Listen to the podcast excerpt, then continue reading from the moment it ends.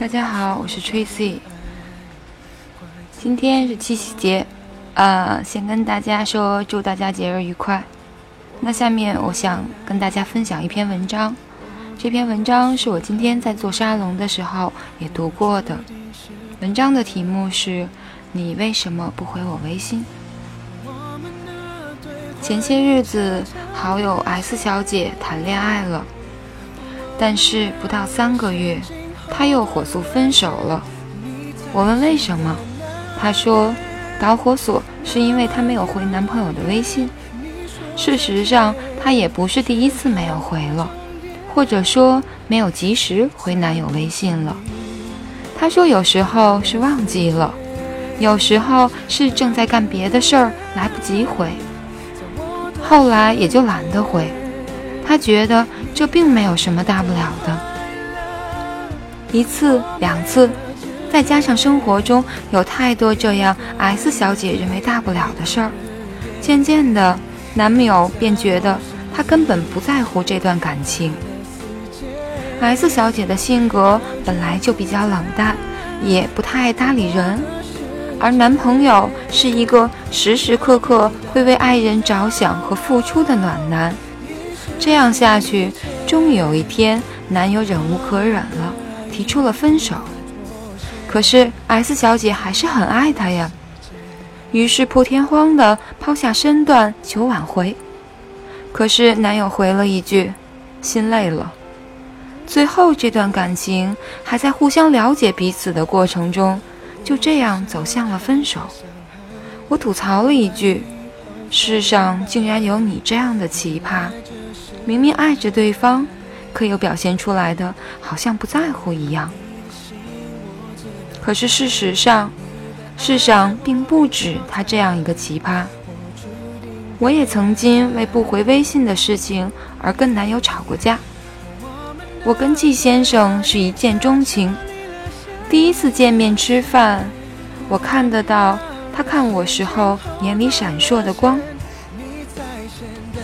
一拍即合，我们就这样在一起了。恋爱两个月，可我却感到很难受。早上给季先生发一条微信消息，也许会等到晚上或是第二天才回。本来约好的假期出游。也会因为他不想去而作罢。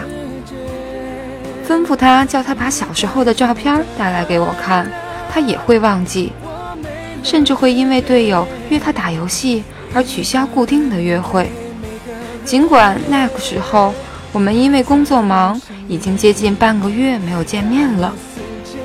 有过几次恋爱的经历，对比于他们的殷勤来说，我觉得季先生根本不在乎我。我在这个逻辑里走不出来。我固执认为世上所有的人都是一样的，只要他爱你，就会像小狗一样时时刻刻的跟着你，想着你，黏着你。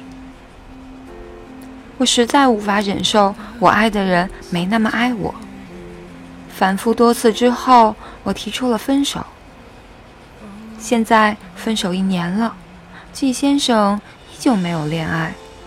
我开始反思，我想，其实那个时候，在生活的间隙中，依旧可以发现他爱我的证据，比如钱包和银行卡从来都不寄回给我，尽管也才恋爱两个月，也会突然乐滋滋的给我发个神经质的消息，呀，我也有喜欢的人了。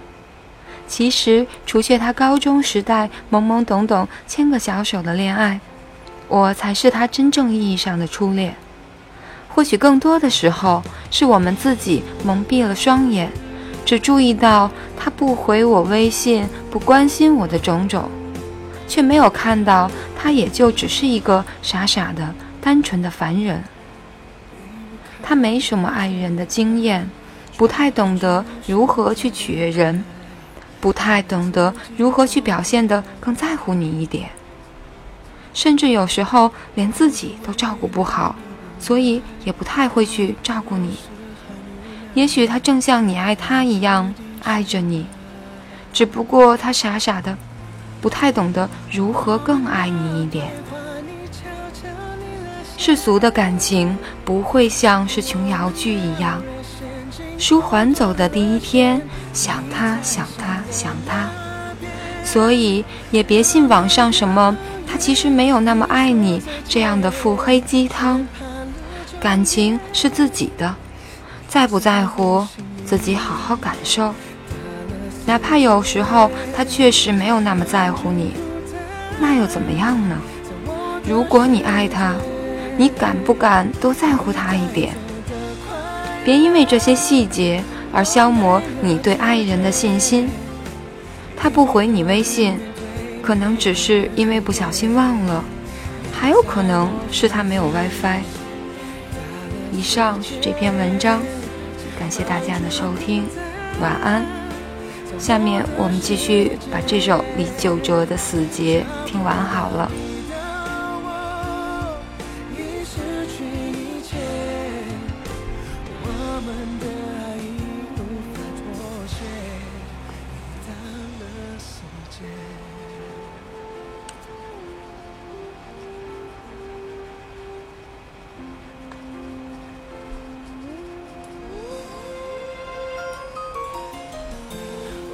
心伤害却伤害，空白以后才明白，原来这是爱。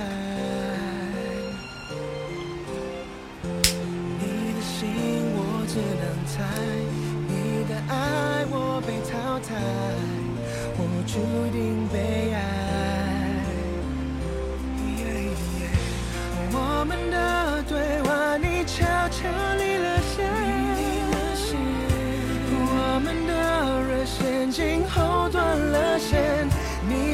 线的那边，那么遥远。你说再见，宣判了终点。你在我心里打了死结。